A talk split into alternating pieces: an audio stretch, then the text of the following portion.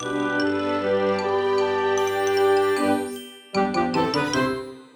ローツーザーメン皆さんこんにちは。ドイツ語講師の小町です。はい今日はですね金曜日ということでこういつもよりちょっと声のトーンが高いんですけど前回のですねシャドーイングについてのエピソードどうだったでしょうか？結構気に入ってくれている人が多いんじゃないかなと思っているのでもしよかったらですね感想とか聞けると嬉しいんですけどあとそれとか例えば次こんなテーマがいいですとか言ってもらえるとちょっと次やろうかなっていう気になります。リケとですね、あの、シャドーイングの手伝ってくれた友達と一緒にちょっとあの後喋っていて、で、リケとかもこのポッドキャスト聞いてくれたみたいで、あとリケのこう、周りの友達とかもですね、聞いてくれたみたいで、なんかこう、私の日本語って結構わかりやすいみたいです。なんかこう、はっきりしてるのかな。あんまりこう、自分でそれを自覚してないんですけど、でも、時々こう、ポッドキャストの感想とかでも聞き取りやすいとか、声がこ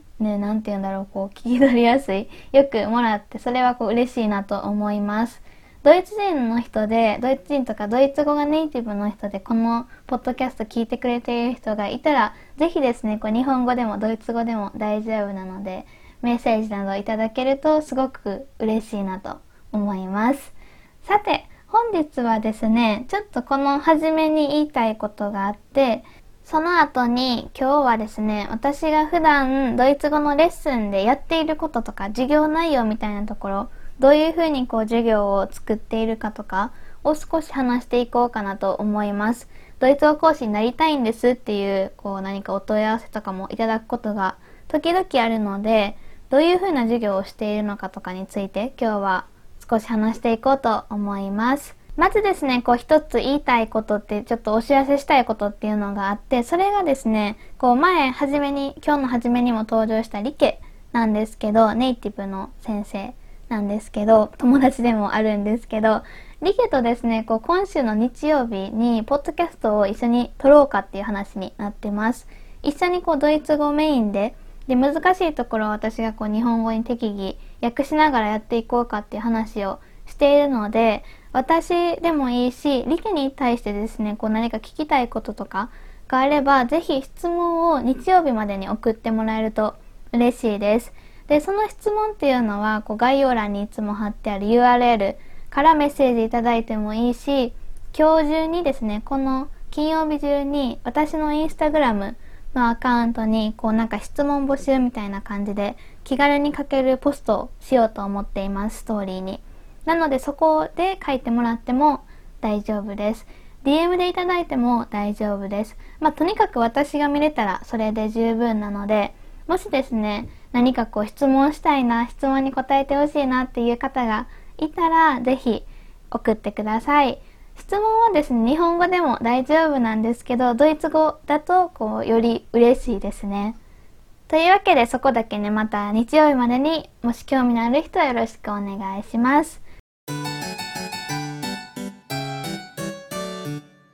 さて、それではですね、今から私がどういう風にレッスンしているかっていうのを具体的になるべく話していけたらいいなと思うんですけど、まずですね、大きく私がやっているレッスンには2つ形態があって、1つ目がマンツーマンレッスン、1対1ですね。で、もう1つっていうのがグループレッスン、少人数なんですけど、私がやっているフォルモントでは、先生1対生徒さん、受講生ですね、が最大4人までっていう決まりになっています。なので、ちょっとマンツーマンになるのか、少人数になるのかで、割とやり方っていうのは変わってくるので、ちょっと分けて話していこうかなと思います。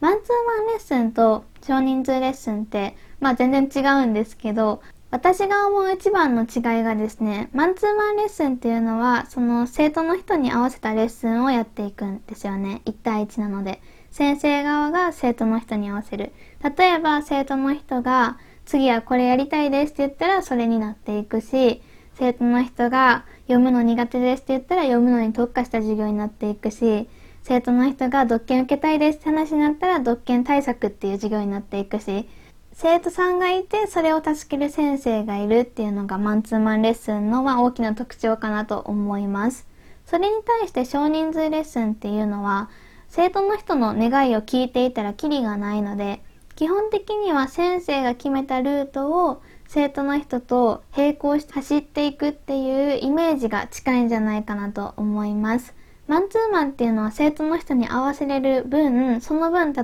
えばこう同じところを行ったり来たりしたりしてなかなか前に進まないっていう問題があったりするんですけど時々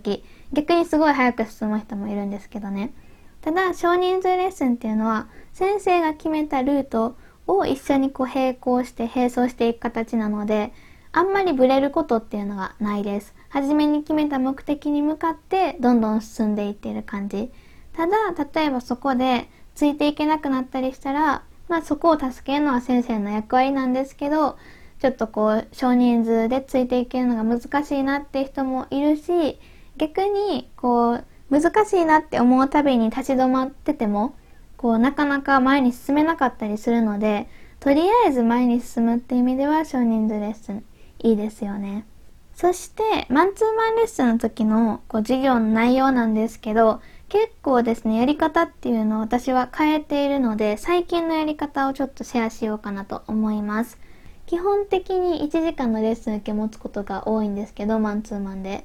そのうちの30分ぐらいは話す時間、ドイツ語を話す時間にしています。で、これはですね、どの人にも言えることなんですけど、必ず一番初め、5分か10分か7分かそれぐらい人によってちょっと変わるんですけど単語の時間っていうのを作っています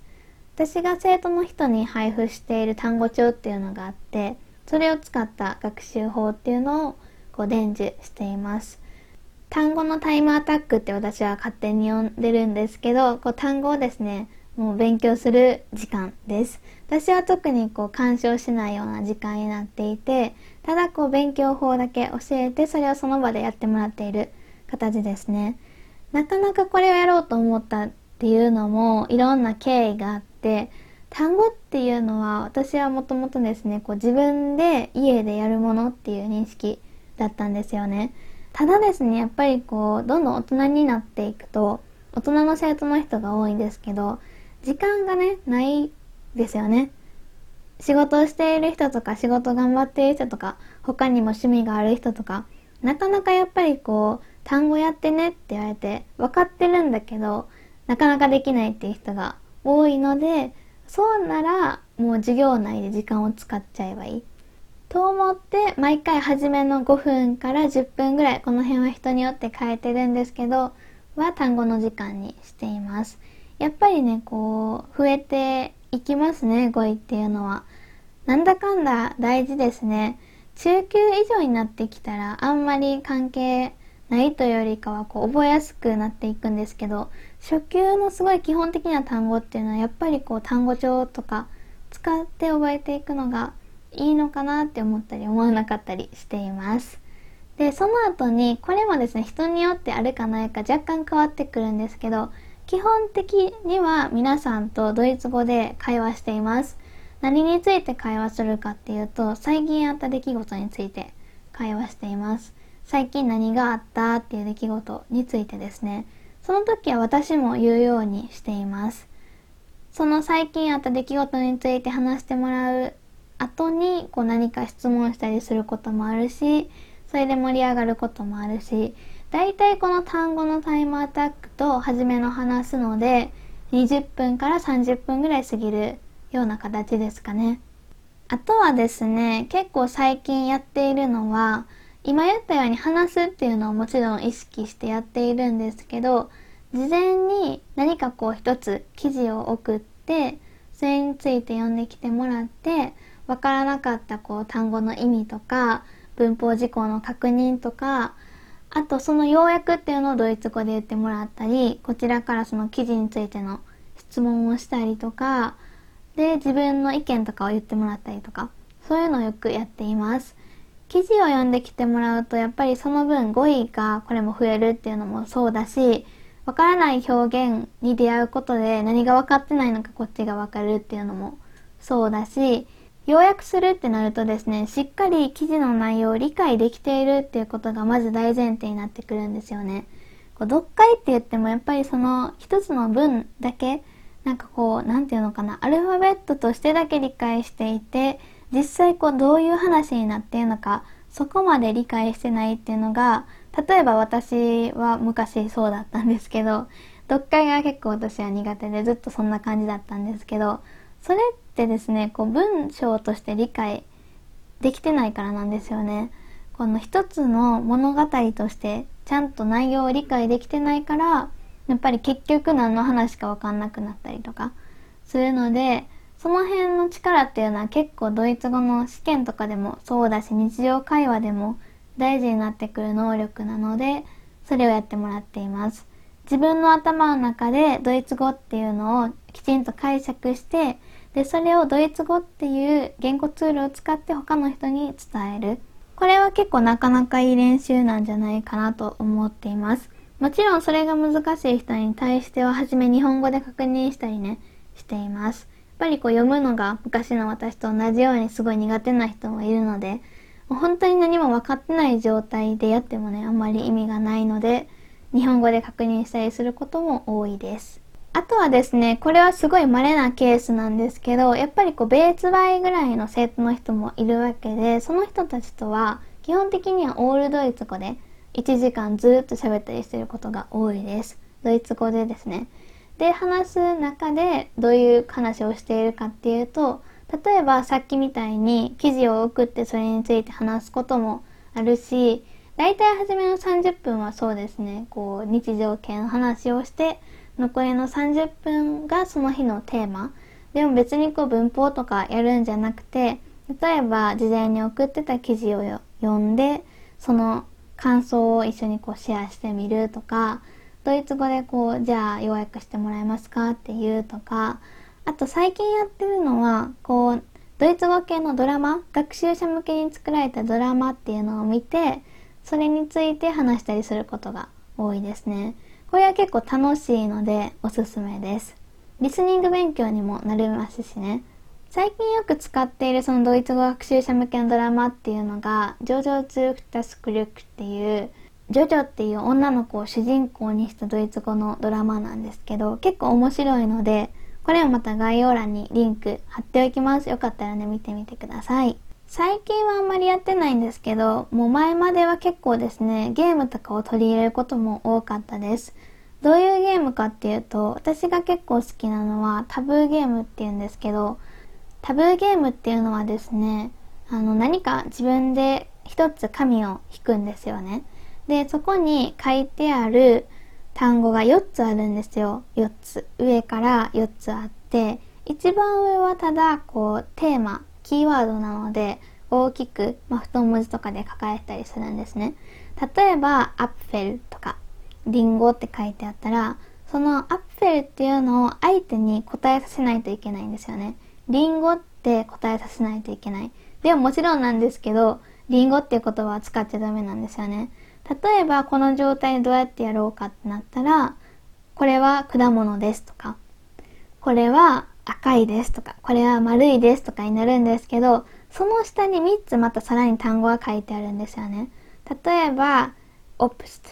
えー、果物とか、まあ、いろいろ書いてあって、そこに書いてある3つの単語は使っちゃいけないですよ。ってことは、オプストダメってことなんで、果物ですって言えないんですよね。だからどうするかっていう、例えば、これは野菜じゃないですってするとか、スーパーで買うことができますにするとか、まあいろいろですね、自分の頭も使うし、それを自分でドイツ語で伝えるっていう能力の練習にもなるんですけど、これは結構ですね、使えますね。おすすめです。あとはですね、何かこうサイコロゲームみたいなのもよくすることが多かったです。サイコロはこうやっぱりオンラインじゃ触れないのでどうするのかっていうと、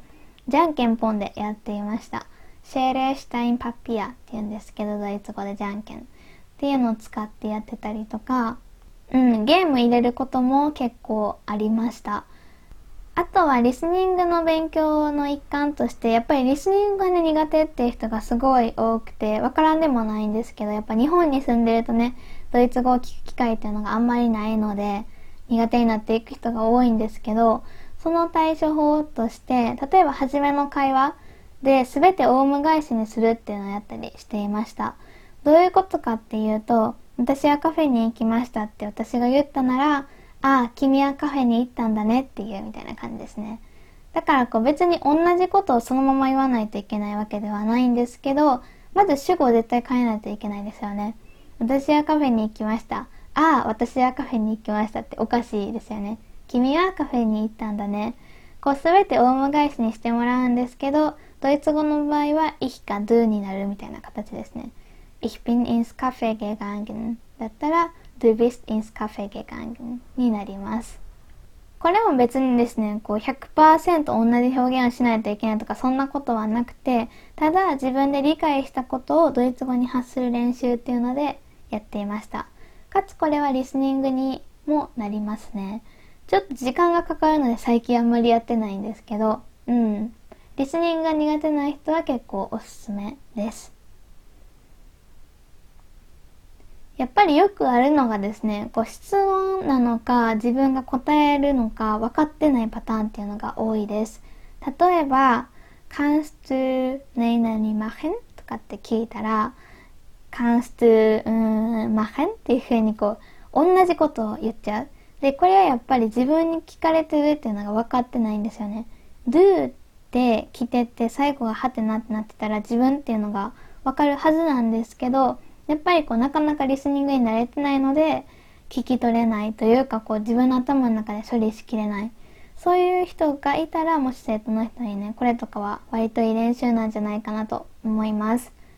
さてそろそろですね最後に少人数レッスンの話もしとこうかなと思うんですが少人数レッスンっていうのが初めに少しこうマンツーマンとの違いで言ったように先生が決めたカリキュラムに沿ってこう進めるのが良くもあり、こう微妙って思う人も多い点かもしれないんですけど、なので、クラスの目的によって、ね、だいぶ違います。私が今やっているクラスは3つあって、1つ目がスピーキングクラス、中級向けのスピーキングクラス。もう1つがゼロからドイツ語クラス。ゼロからって言いつつ4ヶ月目なんですけど、えー、文法とかスピーキング中心にやっているクラス。で、もう1つが会話のキャッチボールクラスっていう、初級者向けの会話の授業ですね。例えばスピーキングクラスの中級だったら、事前にプレゼンしてもらうテーマを2つ事前に決めておいて伝えています。その2つについてプレゼンしてもらって、聞いている人は何か質問を立てて、私からも質問をして、質疑応答まででまあ1つ。それを授業内で2回最低やってもらうようにしています。一番初めは必ずウォームアップって言ってウォーミングアップする時間にしています。で、これはすごいこう簡単な問いにしていて、例えば Was machst du dieses Wochenende? とか、こう何かしらすぐに答えれる内容にしてて、それはこうパーッとやっちゃって、その後早速じゃあプレゼンしましょうかってことで2回やるようにしています。会話のキャッチボールクラスだったら、こっちはですね、スピーキングスピーチっていうよりかは会話に特化しているので基本的には私から質問を投げかけてそれに答えるっていう練習をしています答えるのもですねこのポッドキャストでも何回も言っているんですけど1文で答えたり1単語で答える人っていうのがすごく日本人のドイツ語学習者ってなるとやっぱり多くてでそれだとやっぱり会話したいってなる人が多いんですけど会話がこう弾もうにも弾めないんですよね。だってこう好きな食べ物はって言われてリンゴだけ相手が答えたら結構こう困りません？おおでみたいな。でやっぱねインタビュー会話になることが多いので23分で答えてくださいねって言ってやることが多いです。初めはなかなか何喋ったらいいのかなってなるんですけどこの辺ももう慣れですね。そしてゼロからドイツ語クラスではマンツーマンのと少し似ていて初め5分はタイ語のタイムアタック。でその後宿題の答え合わせしてでその後会話やってで残った時間20分から30分ぐらいでその日の文法事項っていうのをやっています。文法はねやっぱりこうやらないとできるようにならないので授業の半分ぐらいはね文法にはしている感じかな宿題も結構出してるんですけど特にこう提出とかは貸してないですね。結構多いので、まあ、やってたら伸びるし、やらなかったら、まあ、うん、そうですね。他で頑張るしかないかなっていう感じですね。でもみんなすごいよく頑張ってくれていて、もう全然前と違うなと思います。4ヶ月目なんですけど、すごいペラペラ喋っている人が多いですね。というふうにですね、こういくつか具体的に紹介してみたんですけど、やっぱりその生徒の人のレベルが変わるように、私とか先生の授業スタイルっていうのも変わっていきます。それではですね、今日は私のドイツ語レッスンについて少し喋ってみました。もしこう受けたいなって思っている人は10月の少人数レッスンをぜひ受けてみてもらえるといいのかなと思います。すごいこうですね、楽しくやっているのでぜひまたチェックしてみてください。またですね、リケに質問がある人はぜひ私のインスタグラムとか覗いてみてください。それでは今日はこれぐらいで終わります。ここまでね、ありがとうございました。また次回お会いしましょう。ダンチュス